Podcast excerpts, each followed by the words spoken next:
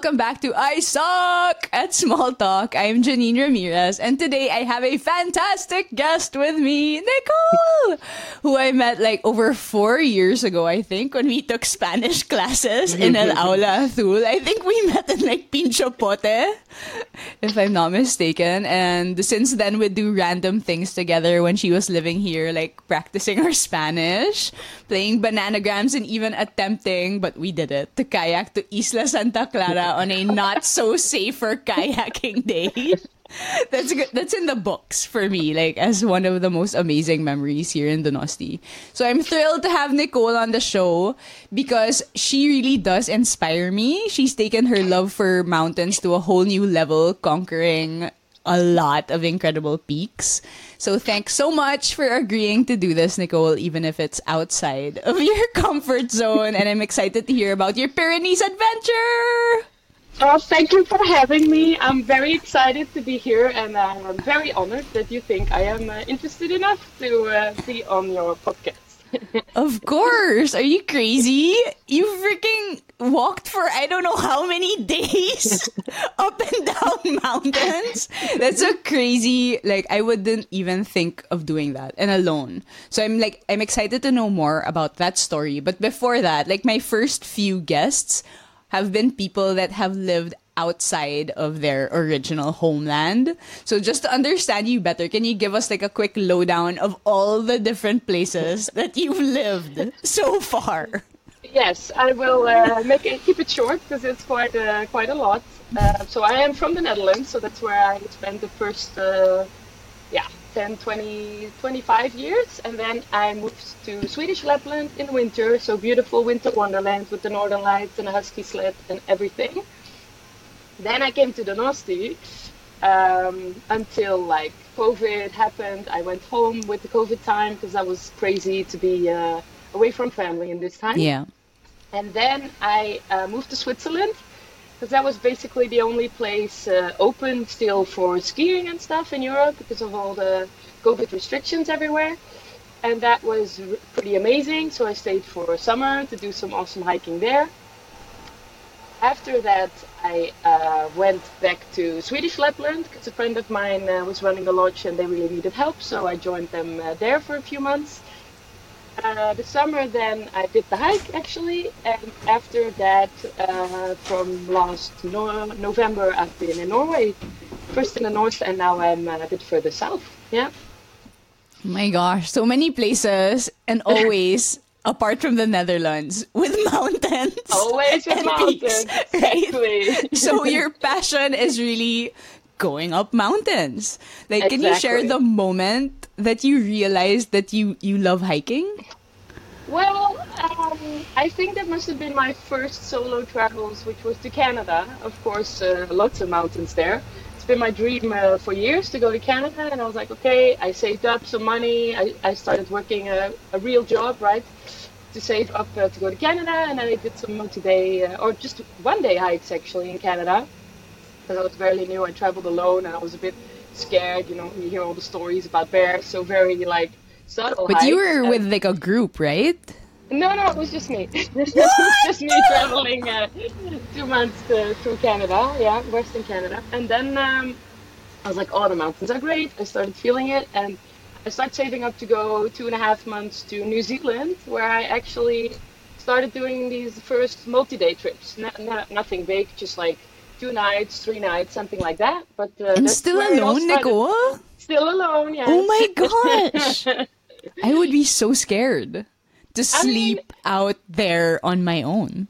the first few nights it's a bit like awkward because it's like okay i'm alone in this small tent in the mountains but soon you realize like it's actually more scary to be in a big city with all these people that you cannot trust maybe you know there's so many people around as where in the mountains especially in new zealand like okay in canada that would be a bit tricky with the bears and stuff but in new zealand what, what's going to happen to you? You know, you're just there in your tent. And the worst thing that happens is the weather, basically. You got to be aware Hmm. of what the weather does, of course. But uh, yeah, that, that's where it started. The last time that I saw you here and we celebrated your birthday a bit late, but we still celebrated. Yes, we you were about to embark on a crazy but incredible journey walking through the Pyrenees. So can you tell us like why you decided to do that? How many kilometers you did? How long did it take you? Well, um, so I walked from like the the Atlantic Ocean to the Mediterranean Sea, right? The whole thing, starting in the Basque. Country, ending in like Catalonia, and um, it was about 52 days, including the rest days. I would take like every uh, once a week. I would take a rest day because it's obviously a lot for the body to handle, and um, it's 900 kilometers. But I think the most uh, challenging thing was actually the elevation gain because it's like uh, 46,000 uh, meters up and also 46,000 meters down. And if you think about like 52 days, including every week a rest day, that's like on average a thousand up and a thousand down a day. So that's uh, that's quite a lot for your body. Uh, why I did this? Um, I actually heard about it when we lived in Donosti. Like I, but not. I really didn't think about anything about it. I was just like, oh, that's cool. People do that. And then um, the second time I was in Swedish Lapland, I met these people that did the PCT. And uh, I don't know if you know what it is, but it goes like it's a hike from like the uh, Canadian border all the way to the Mexican border in the U.S. And it's like four and a half thousand kilometers. It's like this crazy, crazy long hike. People take five months to complete it. And I met two people who did that, and I was like, oh, I'd love to cross the Pyrenees. And uh, they're like, you should do it. And I was like, Yeah. I actually should do it. So I started spreading the word to people there, like, I think this summer I'm going to Building your own confidence Yeah, and be really. like, is this possible? When everyone says like, yeah, then you're like, okay. Exactly. Yeah, it. yeah. Like slowly getting a taste of it. You know, like, am I really gonna do this? And spreading it, and everyone's like, "Wow, that sounds amazing!" And I was like, "It does sound amazing, actually." So uh, one thing led to another, and uh, I did it. Yeah. And you found like a book, right? Like that kind of was your guide through the whole thing because that's not easy. Like you have to know when to buy your food, how long you're gonna be without water and things like that, and where to Yeah. camp. Yeah, really. There's like um, yeah, there's plenty of guidebooks actually, but there's one main guidebook uh, for the, the GR11 is what this hike is called actually, and uh, it it tells you nice camp spots, water. Um, but actually, this book was a few years old, and now uh, with climate change, uh, yeah, it was very hot in the hike Pyrenees, so a lot of water sources were like low Oh, no. not there anymore. So Yeah. that was maybe the biggest challenge. Uh, so there was also an app that you can download, and it's a bit more accurate than this book. But yeah, there's days where you uh, have to carry water for the whole day, have to carry food for five days. So you can imagine that pack getting uh, quite heavy at some point. Yeah, I mean, there's a lot of prep work. Like that's what I wanna Yeah. note. Like for people, whoever listens to this, like you gotta prep. You gotta know what you're doing. You For can't just like yes. randomly go into the the mountains and the forest, right? And I'm sure there are like tough moments. So for the GR11, what was like the most challenging parts of your journey, and how did you overcome them? Maybe you can give us like a top three. Um, yeah, like I mentioned before, the, the heat. There was a, like a massive heat wave uh, right when I started, and everyone told me like, "Oh, you're going in high mountains. It's not going to be that bad." But you know the rolling hills of the Basque Country. It's it's not high mountains. It's like maybe eight nine hundred meters that I had the first days. So uh, that was really tough. I I'm not a person for hot weather. I go No, no, you're you're snow exactly. yeah, I go to these cold destinations for a reason, right? I don't like hot weather. So when I started walking in like 42 degrees was my first Oh. few days. Yeah, that's that's not temperatures where you should be hiking, you know. And um, And that's just like under the sun, right? Like there are some the moments that you don't have Yeah. shade. Yeah, exactly. Especially in the mountains, if you go at some certain point, it's just the trees are gone, you know. So it's really like Yeah. hot, hot weather. And the toughest moment for sure was when I um, I walked with this Polish woman for the day, and uh, yeah, we had the same pace. We were like in the beginning of our trail. It's nice to talk and share experience and this and that. And um, yeah, at some point we took a rest because it was the hottest uh, time of the day. And I thought, okay, that's ridiculous to go walk from like 12 to 4. It's crazy, but she was pushing me like, let's go a bit further. And we walked over this mountain pass with very hot weather, just not enough water because one of the water sources was completely dry. And pushing through, pushing through, uh, make it through the day. I finally found a camp spot, but yeah, I uh, I caught a heat stroke on my third day Oh, of the no. walk, and uh, yeah, I'm gonna spare you the details, but you can imagine it came out from both ends of my body. Uh, and then sleeping in a tent in the middle of nowhere is uh, maybe not the nicest thing you can imagine. But Yeah. you had like the your your Polish your new Polish friend with you at that time. Actually, point. no, because she decided to go a bit further than I did because she was on a tight Oh. schedule. There's a lot of people that were like super tight schedule. They wanted to do it in like 30 days, which you can imagine is a big difference from me doing it in 50 days. Um, and I later uh, discovered that she didn't uh, make it throughout the trail. She only made it to like the first 200 kilometers because she, uh, yeah, was She gave up. unrealistic. Yeah, it was unrealistic. Like her feet pace was too to quick. hurt. Yeah. Yeah, yeah. That's So, another uh, thing, right? Like you had to prepare your feet for Yeah, yeah, because yeah. you're the gonna get like legs. blisters and stuff like that. Well, the blisters wasn't too bad actually, but uh, for me it was my knees. Walking down all the time, Hmm. it's such a big burden for your knees, right? To Yeah. walk down, and yes, you ha- walk with hiking poles. That helps a little bit, but you can imagine if you walk a thousand meters down all the time, that just really hurts for your knees. It's really good. So that was for me the biggest uh, issue actually. Yeah. Okay. Like quick question about the heat stroke. Did that make you pause a few days or how did you get through that? Yeah, I uh, so when I was camping there and I was really sick, I was like five kilometers away from the nearest town. So I yeah, I think that five kilometers took me like three hours. I was really on a very slow pace getting there. I booked a hostel for two nights to really get Okay. um, uh, to recover. Uh, but there was no air conditioning in that hostel, so it was still very warm, of course. But yeah, I, I recovered. I had some proper food. Um, my sleeping mat also got flat that night, so I had the tools to fix my sleeping mat.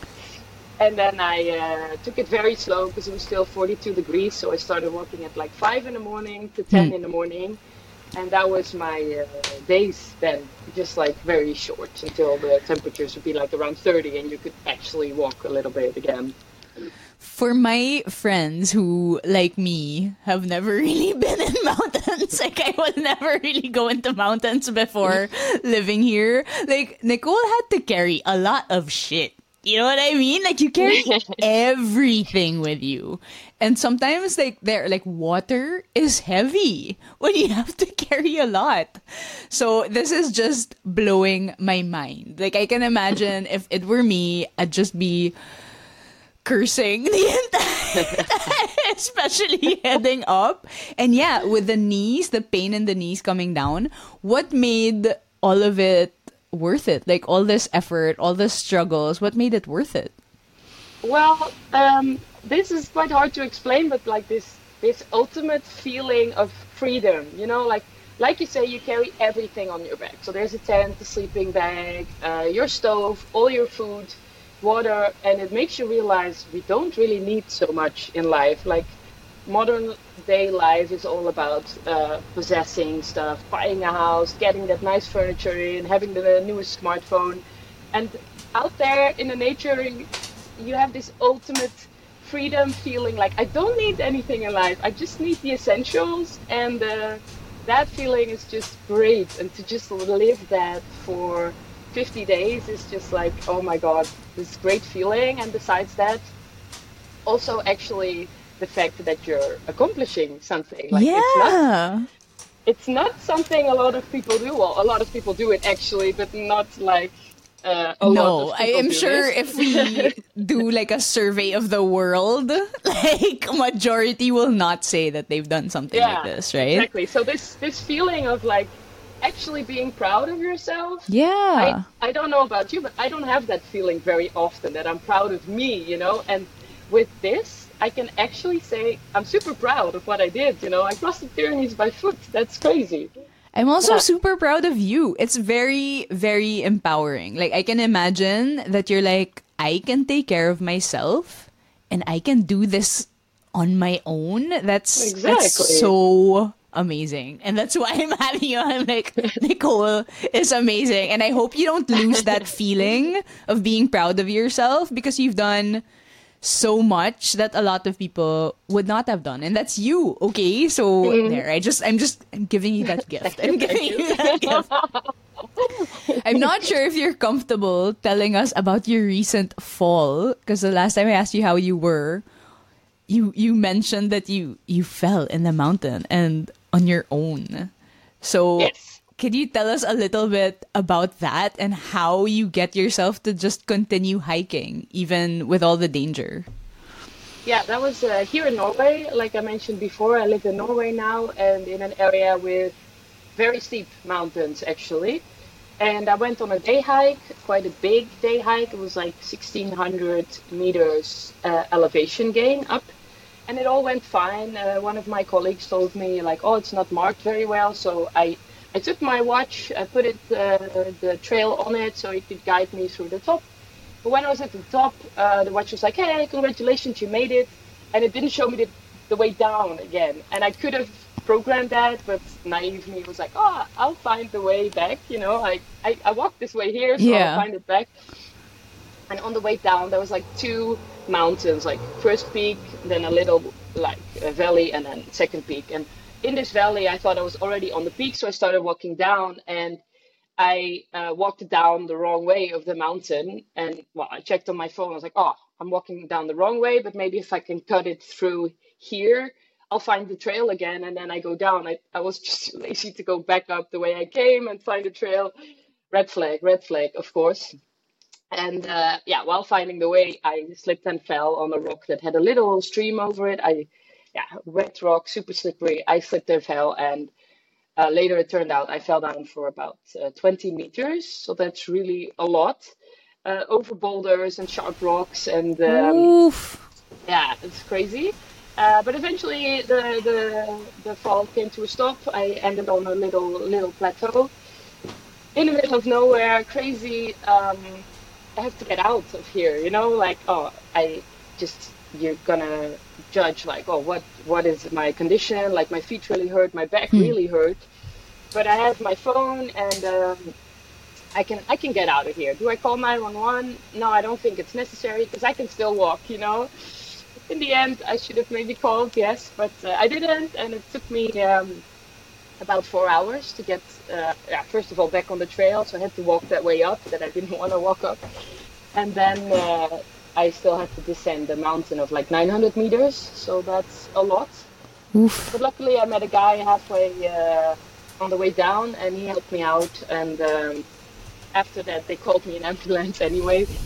And uh, turns out I broke my uh, my ribs in my back, and uh, I bruised my feet pretty bad. I still uh, it still hurts a bit now, now until this day, and it's been like three months.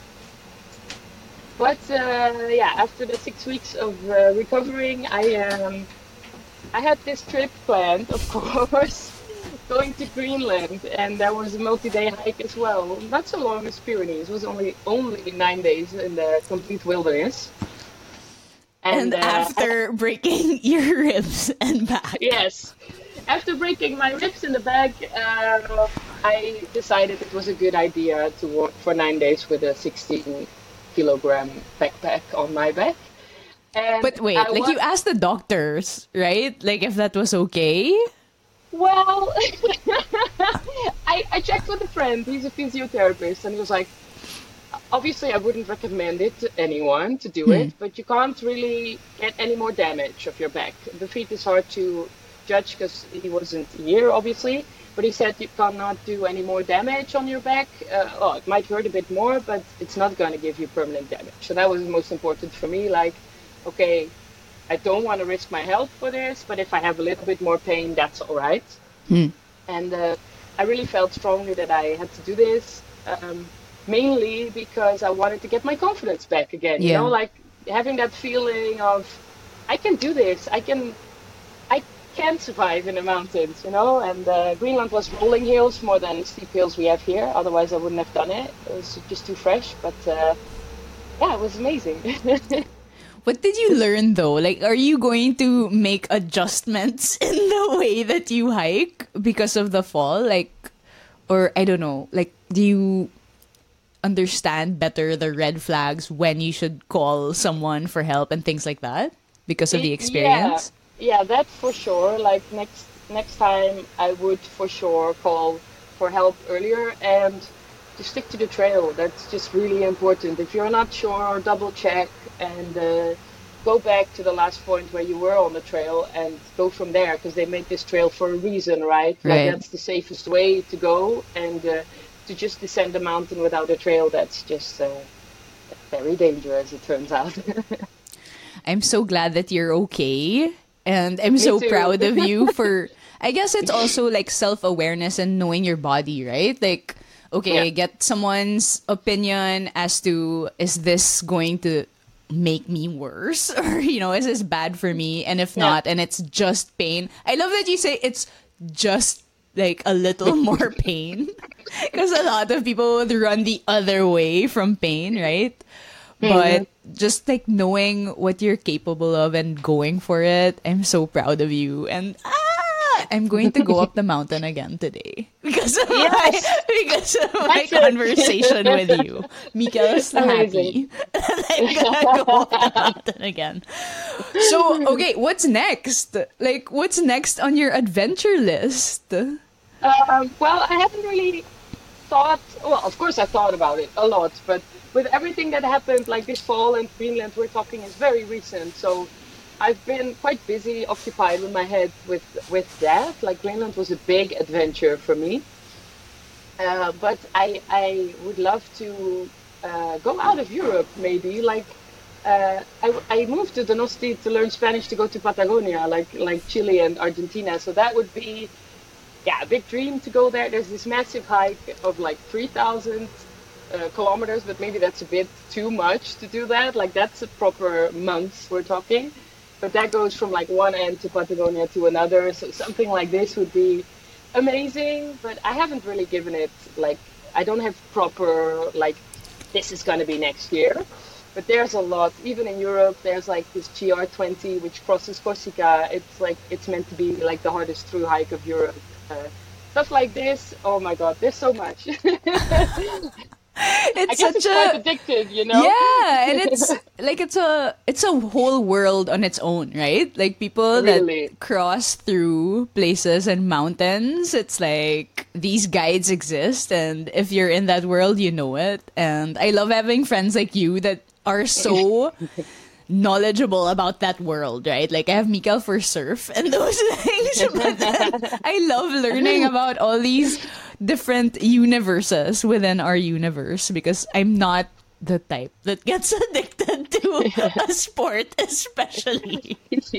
So I will live vicariously through you and watch your adventures.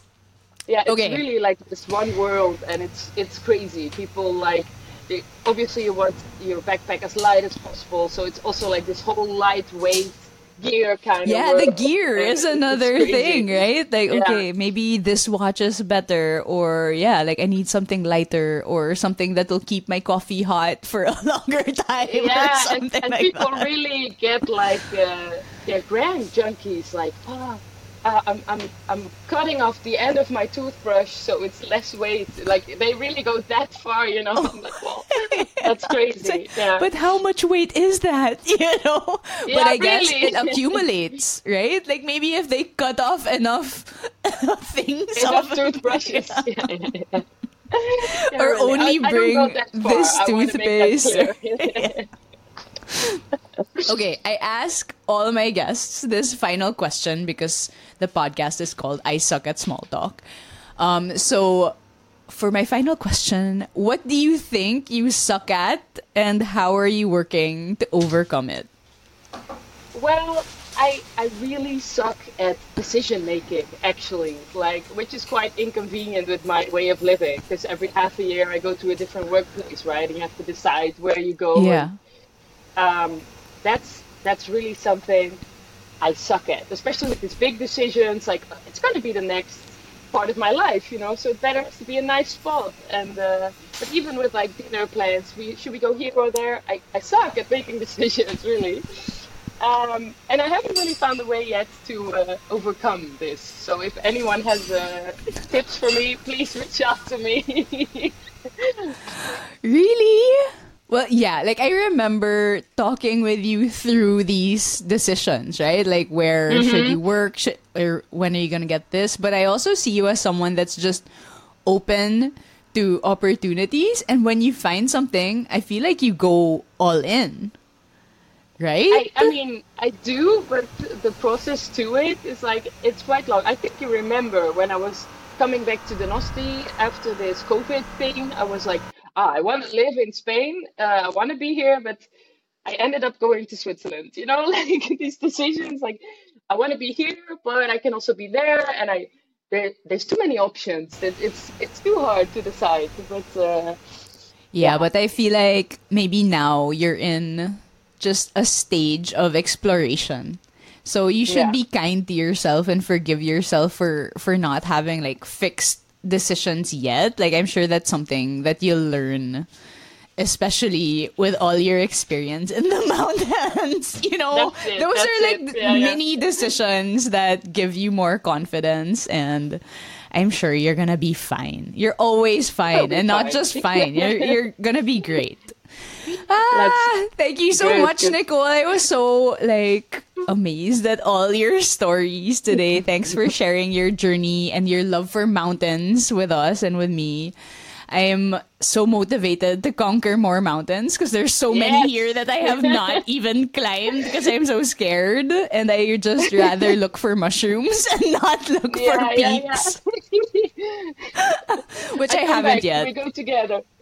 okay, yes. When you visit, we shall go to a mountain because now I have There's my a lot of mountains. now I, eh? Look at the yes, that's my gift to to Nicole for her late birthday celebration, which has all the mountains in Donosti. And I have my license now, so I can drive you to the mountains when you visit. Perfect. Okay, awesome. Okay, so to whoever might be listening, I hope you're feeling inspired to discover your own passions and overcome your personal mountains. Don't forget to subscribe to I Suck at Small Talk and share your thoughts with us.